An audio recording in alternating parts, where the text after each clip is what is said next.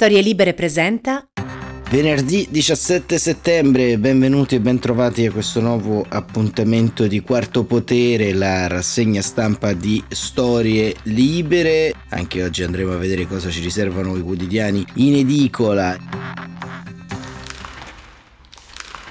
Iniziamo un po' dai titoli quasi tutti quanti i quotidiani quest'oggi, così un po' come tutta la settimana a dire il vero, riservano la loro apertura all'obbligatorietà del Green Pass sui luoghi di lavoro, Repubblica, tutta l'Italia con il Green Pass, la stampa stop allo stipendio per chi è senza Green Pass, la verità, l'Italia è una repubblica fondata sul Green Pass, eh, il messaggero Green Pass anche per l'idraulico, eh, il mattino Green Pass anche per le golf, il resto del carlino Green Pass come, dove e quando il manifesto sceglie una chiave sempre ironica per sottolineare la notizia del giorno e titola a pass di carica.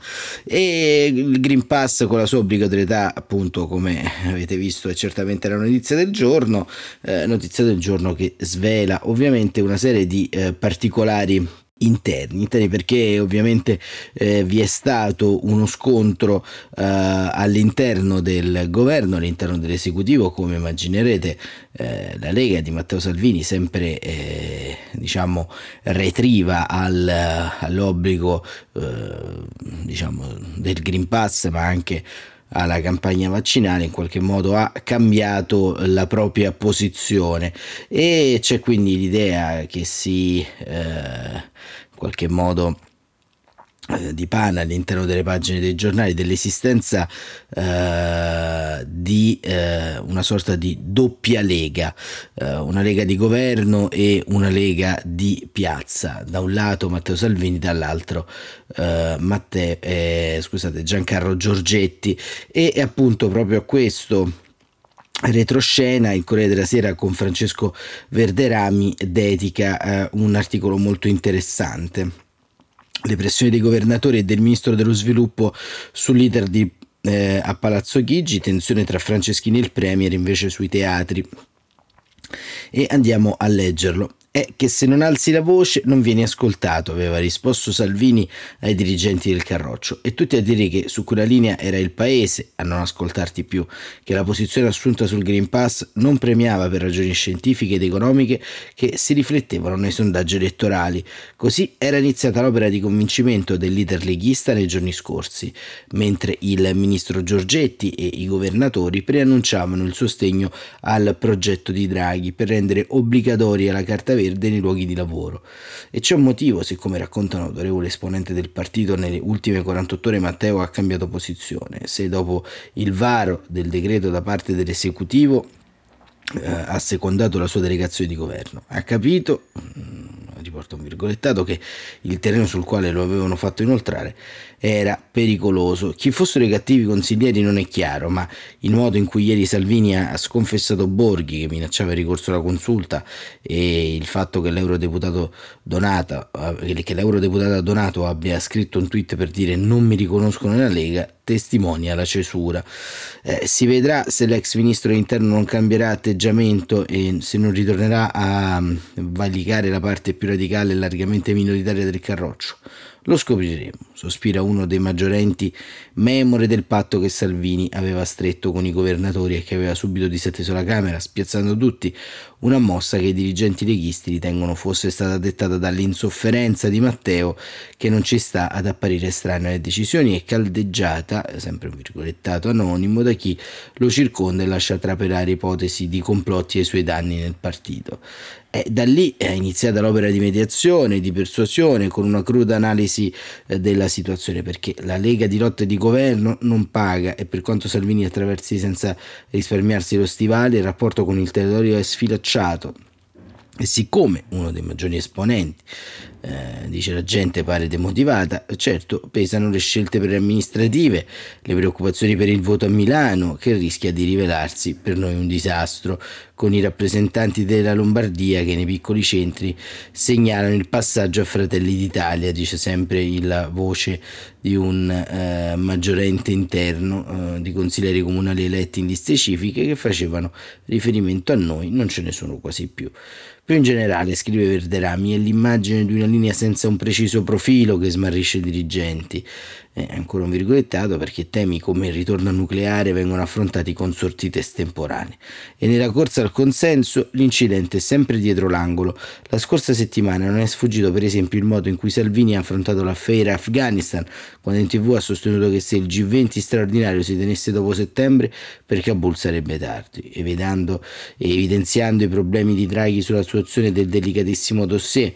Ecco cosa i dirigenti della Lega ritengono vada registrato dato che non è in discussione la leadership del segretario e nemmeno la permanenza del Carroccio nel governo, qualsiasi sarà il risultato delle amministrative. Salvini non ci farà mai il favore di staccarsi dalla maggioranza, riconosce un ministro del PD, spaccherebbe forse la Lega, di sicuro il centrodestra e ci, contest- e ci consentirebbe di intestarci Draghi e di eleggerci da solo il capo dello Stato. Certo, scrive Verderami, la scrittura della finanziaria provocherà turbulenze, ma intanto era necessario chiudere il capitolo Green Pass e così è stato. Ieri in Consiglio dei Ministri Giorgetti ha presentato delle richieste di modifica al testo che, a detta dei presenti, si vedeva come fossero state preventivamente concordate con il Premier, dalle garanzie per gli imprenditori al calmieramento dei prezzi per i tamponi fino al caso discoteche. Certo, dopo il braccio di ferro sul provvedimento, le nostre correzioni, dice un dirigente leghista, paiono una battaglia di retroguardia, ma è un fatto che l'unico momento di tensione in Consiglio ha avuto per protagonisti Franceschini e Draghi, con il primo che, parlando a Speranza, ha chiesto la piena capienza per i teatri, il secondo, avendo intuito di essere destinatario della spo- dell'affondo, ha risposto non faccio norme ad hoc, ma così il governo andrà sotto in Parlamento, il Parlamento fa quel che ritiene, noi prima valuteremo la situazione epidemiologica e poi decideremo. Altre ruggini, altre storie tese. Mica solo Salvini, scrive Verderami che chiude questo articolo che ci ha dato una fotografia di quello che è successo ieri all'interno del eh, Consiglio dei Ministri perché, perché sostanzialmente eh, appunto la tensione all'interno della maggioranza è abbastanza alta ma eh, è alta soprattutto perché si apre una stagione come abbiamo detto già eh, nelle eh, scorse puntate eh, da un lato di gestione del PNRR e dall'altro di strategie sul, sul Quirinale. E, e questo diciamo chiaramente eh, influirà, possiamo dire, nel, nel, eh, nel peso insomma, del, um, dei prossimi mesi, delle prossime eh, settimane. E, ehm, e questo c'è appunto anche il, il eh, riflesso insomma eh, nel, nel centrodestra perché eh, ovviamente eh, diciamo si va ad insidiare non solo la leadership di Salvini ma eh, ritorna anche poi eh, un po' ampio il, il fronte degli indecisi del, di quello che accadrà appunto all'interno della battaglia per il colle più alto. E c'è appunto libero con Yuri Maria Prado che eh, ipotizza nella partita del Quirinale anche il sogno di Veltroni, l'ex leader del PD finge di interesse ma è una vita che lavora per la sua ambizione e scrive eh, Yuri Maria Prado per ogni sincero democratico l'elezione di Walter Veltroni è la massima magistratura, la presidenza della Repubblica dovrebbe rappresentare una cosa bella importante. Si tratta di un uomo che non solo ha dedicato la propria vita al bene pubblico, da lui servito, in modo ineccepibile maturando esperienze notevolissime ai più alti livelli delle attività di partito amministrative. Inoltre Veltroni ha fatto tutto questo curando di evitare che quel curriculum di per sé invidiabile fosse la somma di freddi incarichi di potere e ha dunque dimostrato di concepire l'azione politica nel quadro di una missione civile più ampia, fatta di fervore visionario, ma anche di responsabilità fattiva, di sogno, ma anche di realismo, di comprensione delle ragioni dell'altro dall'altro, ma anche di consapevolezza della necessità di una democrazia che decide, perché siccome l'odio è odioso bisogna odiare la democrazia dell'odio, che se è odiosa non è democratica, perché l'odio odia la democrazia che deve odiare chi la odia. E poi ad Auschwitz è morta la civiltà. Tiè, c'è un'escalation di Yuri Maria Prato sul libero che, che manda un po'... Uh, diciamo in vacca una riflessione che poteva diciamo anche essere abbastanza fattiva. E, e comunque questo è il libro che dà i suoi eh, due centesimi sulle elezioni al eh, Quirinale. E eh, un altro tema che troviamo nelle eh, prime pagine dei eh, due quotidiani eh, di matrice eh, berlusconiana, appunto Libero e il giornale, che aprono sulla, diciamo, sulla richiesta dei giudici del Tribunale di Milano eh, di eseguire una perizia psichiatrica per il cavalier Silvio Berlusconi, l'ex cavaliere, nel processo Rubiter. Eh, lui si è sottratto con una, con una lettera eh, dicendo che è offensivo per eh, la, sua, la sua storia. Il verdetto è praticamente scritto, dice libero del processo e addio Quirinale. Adesso bisogna sapere se Libero e il giornale sono seri a indicare che esistesse veramente un'opzione di Silvio Berlusconi al Quirinale, il quale, non tanto per i suoi problemi giudiziari che eh, ovviamente fanno parte ormai del, della sua storia eh, politica e non sempre diciamo, sono stati eh, come dire, forieri eh, di cattive notizie per lui, insomma generalmente eh, ha, ha, piegato più il sistema della magistratura delle regole per evitarli i processi, ma proprio perché le condizioni fisiche di Berlusconi, almeno da quanto riportano i continui ricoveri, eh, in qualche modo non rendono la sua leadership affidabile, quindi delle due l'una, o Berlusconi è malato e quindi non può fare eh, il processo Rubiter e quindi neanche il Presidente della Repubblica, oppure eh, diciamo i sospetti dei giudici di Milano su delle eh, come dire, su dei ricoveri ad hoc per eh, eh, un po' sopra, soprassedere alle sentenze sono eh, diciamo sono realistici. E questo era appunto ehm, il titolo di Libero e, e invece appunto il eh, giornale anche eh, dedica una, una pagina eh, importante a questo. Ovviamente il giornale è il eh, quotidiano della, eh, appunto, eh, della famiglia Berlusconi ancora e quindi eh, come sempre rimarca la, eh, la vicinanza con il, con il, proprio leader e credo che anche diciamo questo sarà oggetto di eh, scontri a mio avviso anche che si ripercuoteranno all'interno del governo ma eh, il giornale titola Berlusconi si ribella, persecuzione giudiziaria. Il cavaliere si scrive al tribunale sia la perizia medica, quella psichiatrica lede la mia storia, è un evidente pregiudizio, celebrate il processo senza di me. E, ehm, e qui c'è Augusto Minzolini che eh, con il suo editoriale titola La patologia delle toghe, c'è sempre una goccia che fa traboccare il vaso quando è colpo, l'ha trovata perché a nulla di logico e di razionale il Tribunale di Milano di sottoporre Silvio Berlusconi a una perizia psichiatrica nell'ennesimo processo a cui è sottoposto nella sua vita è la classica goccia.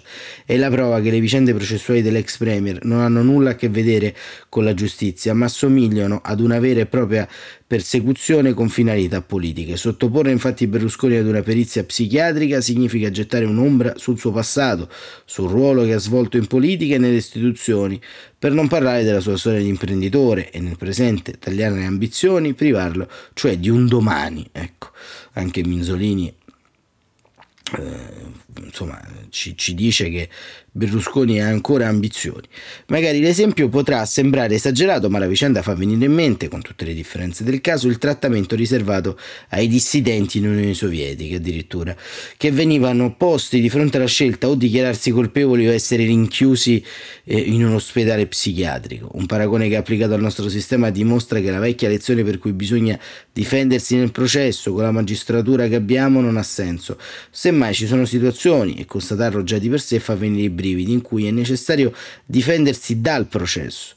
Del resto, come si può spiegare in maniera diversa il caso di una soluzione piena in Cassazione come quella che ha avuto Berlusconi sul caso Rubi, che si porta dietro una merite di processi per corruzione in atti giudiziari, con il solo scopo di salvare la faccia dell'accusa, cioè a quei PM che nella loro opera di persecuzione del personaggio hanno dilapidato soldi pubblici, arrivando addirittura a trasformare la presunta vittima Rubi, che non si è mai sentita tale, in un'imputata. Questa storia fa parte a buon titolo del capitolo degli assurdi quella che descriveva Vladimir Bukovsky in un libro del 1972, una nuova malattia mentale in Unione Sovietica, l'opposizione. Appunto la patologia psichiatrica che un certo tipo di toche vede in Berlusconi è quella di essersi opposto all'uso politico della giustizia. E poi appunto va avanti insomma Minzolini con la difesa di, di Silvio Berlusconi e appunto questo è eh, diciamo un po' il taglio che eh, sia libero che eh, il giornale hanno, hanno, scelto, hanno scelto per oggi. E ehm, Invece c'è anche una bella pagina oggi di politica estera perché eh, ovviamente eh, si avvicina eh, fondamentalmente il, eh, il, termine della scadenza eh, elettorale in Germania e eh, puntiamo il focus su eh, appunto Angela Merkel da un lato e su eh, Emmanuel Macron. Perché ieri sera come riporta il Sole 24 ore eh, Macron e la Merkel si sono incontrati a Parigi per discutere di crisi in Afghanistan, situazione in Mali e questione europea. A soli dieci giorni dalle elezioni tedesche che vedranno l'uscita di scena dopo 16 anni della eh, cancelliera. E proprio sulla cancelliera oggi eh, ci sono molte pagine eh, sui, sui, giornali, tra cui eh, vediamo sul venerdì di Repubblica un'intervista ad Andrea Riccardi, il fondatore eh, della comunità di Sant'Egidio, uno dei suoi migliori amici italiani, racconta eh, un aspetto poco noto, ovvero eh, la fede eh, del, della cancelliera Merkel, con appunto un'intervista in cui Riccardi diciamo, racconta questo lato inedito e l'intesa profonda con la Merkel con Papa Francesco. E Andrea Riccardi anche protagonista, è uno dei tanti protagonisti del libro di Tonia Mastrobuoni in edicola per Mondadori che si intitola L'inattesa, che è una biografia di Angela Merkel che sarà in libreria dal 28 di settembre. E, ehm, e Riccardi appunto pone eh, diciamo il, il, profilo della Merkel eh, in questa intervista a, a cura eh, del, del, del, venerdì di eh, Repubblica, appunto l'intervista di Tonia Mastroboni, e dice lei è stato sempre un importante ambasciatore ombra, chiede la Mastroboni dell'Italia e non solo nel dialogo interreligioso. Pensa che questo eh, gesto sia stato dettato dalla fede di Angela Merkel, ovvero l'apertura ai profughi del 2015. Dice sì, Merkel ha una grande capacità di coniugare il realismo della politica con il discorso dei valori. Il discorso cristiano è anche molto protestante, se vogliamo. La cancelliera, eh, conoscendo la Bibbia, sa che in essa l'accoglienza del forestiero ha grande valore, ma la Merkel parla raramente della sua fede. A me piace molto la sua dimensione privata della fede e mi piace che le sue parole non siano mai retoriche, mai misticheggianti. La cancelliera coltiva una concretezza illuminata e un senso politico legato al sentirsi madre, non voglio dire madre della nazione, ma è vero che la cancelliera ha un atteggiamento materno verso la realtà, verso il senso di responsabilità, verso il suo paese. Questo è appunto un pezzo dell'intervista di Doria Mastrobuoni che anticipa il suo libro libreria per Mondadori e, e c'è invece una pagina anzi più di una pagina, sono sei pagine su Internazionale che esce oggi nelle edicole, l'eredità di Angela Merkel. Le elezioni del 26 settembre segneranno l'uscita di scena della cancelliera tedesca dopo 16 anni, un periodo in cui è nata una generazione di giovani che chiedono politiche nuove, soprattutto sul clima riporta un articolo del Financial Times firmato da Gui Shazan ehm, che è molto interessante perché eh, inizia così. Per la maggior parte della sua vita eh, Josefa Albrecht ha conosciuto un solo leader. Non vive in Corea del Nord o nella Russia di Putin. Josefa è un adolescente che abita nel land a Brandeburgo quella prospera e democratica Germania questa ragazza di 17 anni era una bambina quando nel novembre del 2005 Angela Merkel diventò la prima cancelliera della storia tedesca. Oggi è un'attivista per il clima ed è cresciuta negli anni in cui Merkel si è affermata come principale statista europea, una roccia di stabilità in un mondo sconvolto da crisi economiche, populismo e rotture di vecchie alleanze. Secondo Josefa, il lungo regno di Merkel è stata una vera follia in termini democratici è piuttosto sconcertante. Per Immanuel Rover, 16 anni di Reulken, un quartiere di Berlino, Merkel è stata lo sfondo di tutta la sua vita, da quando riesco a ricordare è stata sempre lì, spiega. Ma questo sta per cambiare. Dopo le le elezioni federali del 26 settembre, Merkel non sarà più cancelliera. Questo segnerà la fine di un'era e a questo punto di svolta importante nella storia tedesca del dopoguerra. I giovani della generazione Merkel costituiscono una parte della sua eredità, sono cresciuti in una Germania che sotto la sua guida è diventata più ricca, più diversificata, più potente economicamente e più impegnata nel mondo. Albrecht e Rover sono due giovani tedeschi, nati o diventati maggiorenni negli ultimi vent'anni. Le loro opinioni coprono tutto lo spettro politico. Molti nutrono grande rispetto per la donna che ha guidato la Germania attraverso tanti crisi. La considerano un modello per le giovani che vogliono cambiare il mondo. Wib Winter, 25 anni, avvocata di Brema e stella nascente dell'Unione Cristiano-Democratica, CDU, il partito di Merkel, dice che un'ipotesi un tempo teorica, la possibilità che una ragazza governasse la Germania, oggi è perfettamente realistica. Ci sono bambini che non hanno idea di cosa significa avere un cancelliere maschio, aggiunge. Ma gli ultimi mesi hanno gettato una lunga ombra sull'eredità di Merkel, una serie di problemi, la pandemia, i disastri naturali, la riconquista dell'Afghanistan da parte dei Taliban, hanno sollevato dubbi sulla capacità della Germania di reagire alle crisi. Il governo è stato attaccato duramente per non aver previsto la caduta di Kabul e non aver messo in salvo i suoi collaboratori afghani. È stato accusato di non aver avvertito tempestivamente delle inondazioni che hanno devastato il paese Quest'estate, inoltre, la pandemia ha rivelato che la Germania è appesantita da una burocrazia eccessiva e per molti versi troppo legata al passato. La sensazione è che almeno per alcuni aspetti lo Stato stia fallendo, dice Rover, facendo eco alle preoccupazioni di molti tedeschi. Di recente Robin Alexander, uno dei più importanti giornalisti politici del paese, ha scritto un libro sull'ultimo mandato di Merkel intitolato Il declino del potere. Quello di declino è un concetto relativo, la cui gravità dipende interamente dalla scala temporale a cui si riferisce dice la Germania della generazione Merkel ha goduto di unità, di stabilità e di crescita, caratteristiche che sono mancate in gran parte della tumultuosa storia tedesca del Novecento. Oggi questa generazione, con una visione del mondo plasmata in gran parte dalla costanza di un leader, ha di fronte una serie di sfide.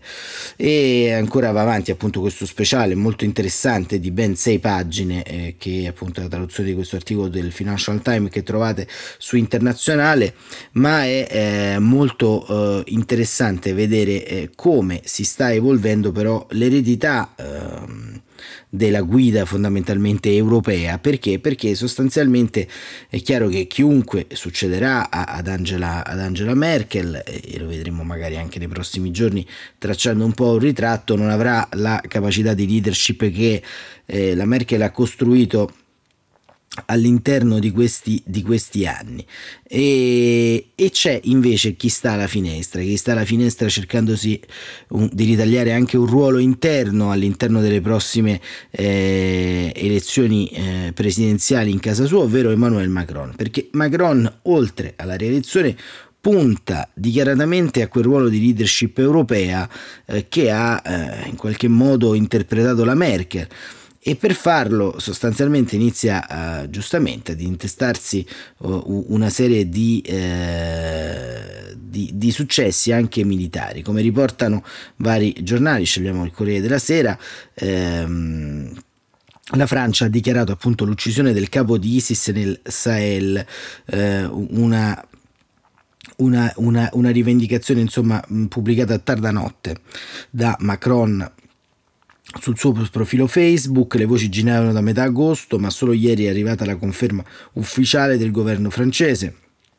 Per sottolineare l'importanza è stato il presidente Macron a dare l'annuncio. Abu Walid al-Sarawi, leader del gruppo jihadista Stato Islamico del Grande Sahara, è stato ucciso in Mali dalle forze francesi delle operazioni eh, Bracamè eh, un'operazione eh, che riscontra un grande successo nella lotta contro i gruppi terroristici del Sahel, dice Macron, e anche il sostituto è stato già trovato, la notizia dell'operazione arriva al momento giusto, nei giorni caotici del ritiro dall'Afghanistan, la guerra in Mali e nel Sahel, che dura dal 2013, sembra l'altro pantano infinito dell'Occidente. L'eliminazione dell'obiettivo numero uno aiuta a ridare un senso alla presenza militare nel paese. Abu Walid al-Sarawi era il capo jihadista più temuto della regione, noto per i massacri indiscriminati della popolazione civile, in particolare i Tuareg, con i quali si è accreditato presso lo Stato islamico, fino a farsi riconoscere come suo membro nonostante gli esordi nell'organizzazione rivale Al-Qaeda del Maghreb islamico. Nel gennaio 2020 Macron lo aveva designato come obiettivo prioritario dopo una serie di attacchi nelle zone di frontiera tra il nord del Burkina Faso, l'ovest del Niger e il Mali. Da un anno Abu Walid al-Sarawi era ricercato numero uno anche negli Stati Uniti dopo l'attentato che era costato la vita a quattro soldati americani in Niger. L'America aveva messo una taglia di 5 milioni di dollari sulla sua testa promettendo la ricompensa in chiunque avesse fornito informazioni tali da poterlo identificare e rintracciare. Il leader jihadista era nato il 16 febbraio del 73 nel Sahara occidentale, nella tribù nomade dei Requibat. Da bambino aveva vissuto nei campi profughi del fronte del Polisario e poi si era arruolato nell'esercito. E, e, questa è la notizia. Ovviamente Daniele Raineri eh, sul foglio eh, ne dà anche una specifica perché sembrerebbe che eh, inizialmente fosse stato ucciso per errore perché, eh, o per errore oppure non si sapesse bene chi il, fosse stato ucciso. Eh, perché appunto scrive Daniele Raineri per Macron un altro grande successo delle forze francesi. Eh, l'operazione è stata però meno brillante eh, di quanto eh, eh, il 17 agosto, infatti, racconta Raineri, un drone ha visto due uomini armati in motocicletta nell'area di confine tra Mali e Niger e questo è considerato un criterio sufficiente per autorizzare il lancio di un missile contro un veicolo sono attacchi di droni che si basano sul comportamento e non sull'identità accertata dei bersagli. Soltanto dopo si è scoperto che uno dei due era il leader dello Stato islamico marocchino, transfuga di Al-Qaeda, diventato il fondatore dello Stato islamico in quella parte di Africa nel 2015. Questo è, il dettaglio sicuramente interessante che ci dà uh, Daniele eh, Raineri e, e, però appunto... Uh, in qualche modo ieri non è stata una buona giornata per Macron perché eh, appunto questa prova di leadership si scontra anche con eh, gli interessi militari. E, e, e ieri appunto eh, è stato, si è stato definito pugnalato alle spalle Macron vediamo perché. Una pugnalata alle schiena, scrive il, il Sole 24 ore con Riccardo Sorrentino, è durissima la reazione della Francia, grande scusa dall'accordo tra Stati Uniti, Gran Bretagna e Australia che crea un'alleanza rafforzata nell'area Indo-Pacifica. Abbiamo stretto con l'Australia una reazione di fiducia e ora questa fiducia è stata tradita, ha detto il ministro degli esteri francese Jean-Yves Le Drian. Oggi sono molto arrabbiato, non si fa tra alleati. Sotto accusa anche gli Stati Uniti, il comportamento degli Stati Uniti mi preoccupa, ha detto, aggiungendo che l'intesa è frutto di una decisione unilaterale, brutale, imprevedibile, che somiglia molto a quello che faceva Monsieur Trump. Un comunicato congiunto delle Tran e Parlì parla ora di mancanza di coerenza da parte degli Stati Uniti. I motivi sono pesanti. L'Australia ha annullato un ordine per sottomarini francesi da 56 miliardi di euro. Era il contratto del secolo per acquistare al loro posto sommergibili a propulsione nucleare dagli Stati Uniti e dalla Gran Bretagna. La Naval Group statale avrebbe dovuto consegnare 12 sottomarini a propulsione diesel della classe Barracuda a partire dal 2032. Era un contratto imponente, il 2,5% del PIL francese del 2016, anno della firma. Sarebbe però sbagliato ridurre tutto a una questione economica. La ministra della difesa Florence Parly ha detto che è una notizia molto brutta per il rispetto della parola data, il pacta sunt servanda dal punto di vista della geopolitica e della politica internazionale grave, aggiunto dicendosi consapevole del modo con cui gli USA trattano gli alleati. La Francia è l'unica potenza europea con una presenza militare permanente nell'area Indo-Pacifica, dove conserva un certo numero di territori d'oltremare, oltre alla Reunion dell'Oceano Indiano, alla Polinesia nel Pacifico, che deve difendere. Manovre militari con partecipazione degli alleati dell'area sono frequenti, l'ultima di terra con Giappone, Stati Uniti e Australia si è svolta a maggio. Ad aprile si sono svolte manovre in mare nel Golfo del Bengala con la partecipazione anche dell'India. Ogni due anni in Nuova Caledonia si tengono esercitazioni della Croce del Sud con un'ampia partecipazione di forze armate dell'area. Ora quindi sono diventati molto tesi i rapporti tra Francia e Australia. È una decisione contraria alla lettera eh, e allo spirito della collaborazione tra i due paesi, recita appunto il comunicato congiunto Ledriane e Parlì. Dopo un lungo lavoro diplomatico, Francia e Australia deciso di collaborare più strettamente nel 2018. In un discorso a Sydney, Macron aveva annunciato un maggiore impegno nell'area, da anni auspicato da Canberra. Mercoledì invece ha molto pesato il fatto che il primo ministro Scott Morrison non abbia citato la Francia in conferenza stampa. A differenza di Biden, secondo il quale Parigi continuerà a essere un alleato chiave della regione, Morrison, che ha visitato Parigi a giugno, non ha mai informato la Francia delle sue trattative segrete con Gran Bretagna e Stati Uniti. Si è limitato a dire nel colloquio con Macron a inizio estate che l'Australia stava rivalutando le sue opzioni. Ora Canberra teme per i negoziati sul trattato commerciale con l'Unione Europea. Sarcastico l'ambasciatore francese a Washington, Philippe Etienne. È interessante, proprio 240 anni fa la marina francese sconfisse la marina eh, britannica a Chesapeake Bay, aprendo la strada per la vittoria a Yorktown e l'indipendenza degli Stati Uniti. E appunto questo diciamo primo, uh, questa prima guerra dei sommergibili, se così possiamo chiamarla, come la uh, titola appunto uh, Repubblica, è forse il primo fronte eh, di un inasprimento nei confronti dello stesso Macron da parte delle leadership internazionali, ma eh, in qualche modo il patto che è stato siglato eh, a, eh, da appunto Stati Uniti, eh, Gran Bretagna, eh, Australia, è un patto eh, anti-Pechino, eh, anti-Cina, in chiave ovviamente anti-cinese, perché come scrive Marco Valsania sempre sul Sole 24 ore, i sottomarini a propulsione nucleare all'Australia per rafforzare enormemente la presenza americana e occidentale in Asia e contenere le mire della Cina. E questo in realtà allo scacchiere. Joe Biden ha sfoderato una nuova alleanza militare nel Pacifico battezzata AUKUS che vedrà Stati Uniti e Gran Bretagna fornire a Canberra la delicata tecnologia necessaria per dotarsi di una flotta di sottomarini atomici.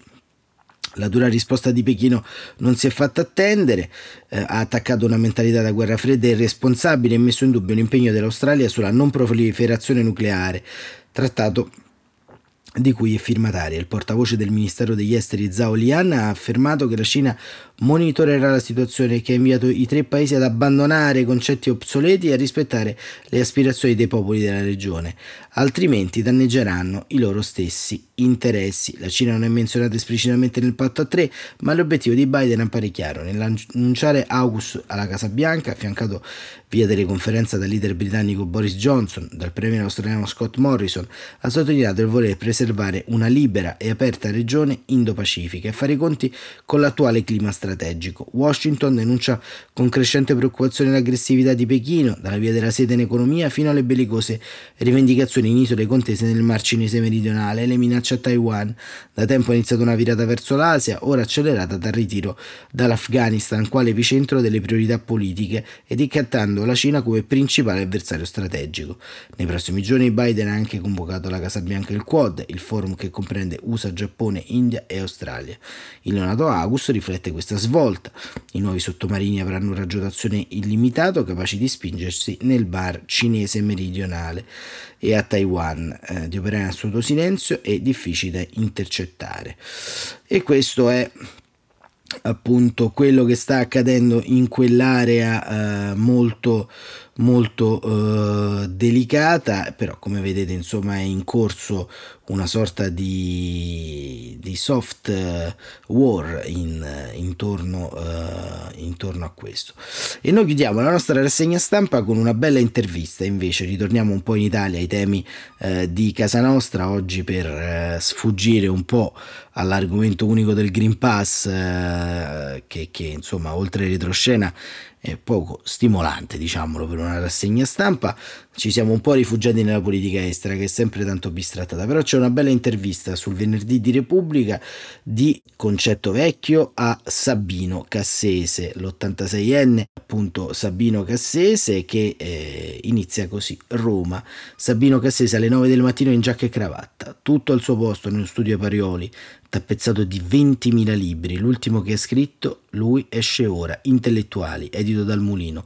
Quando sulla scrivania sposto un orologio e un portamatita per un ritratto, per fargli un ritratto fotografico, il professore li riposiziona immediatamente nello stesso punto. È il metodo che usa da decenni per spiegare la complessità italiana, dare un ordine al disordine, ma nulla sembra angustiarlo di più del caos nel quale è sprofondata la città di Roma.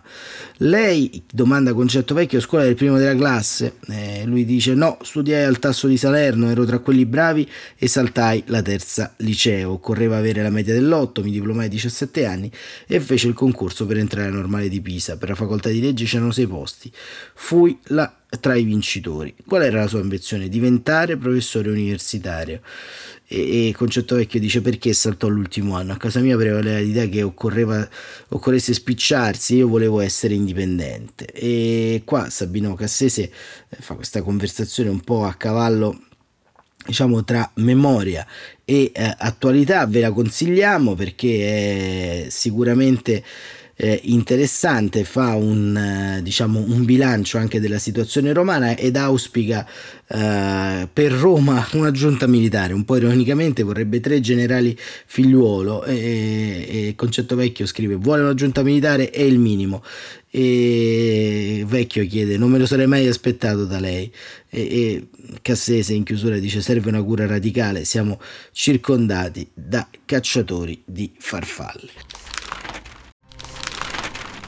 e con l'intervista di Concetto Vecchio a Sabino Cassese si conclude la prima settimana anche di eh, Quarto Potere. Nel ringraziarvi per l'attenzione che ci avete dedicato, vi diamo appuntamento a lunedì prossimo quando andremo a vedere insomma eh, quello che ci riserveranno le eh, pagine dei giornali in edicola. Nel frattempo vi auguro un buon fine settimana e un buon proseguimento di giornata. Grazie.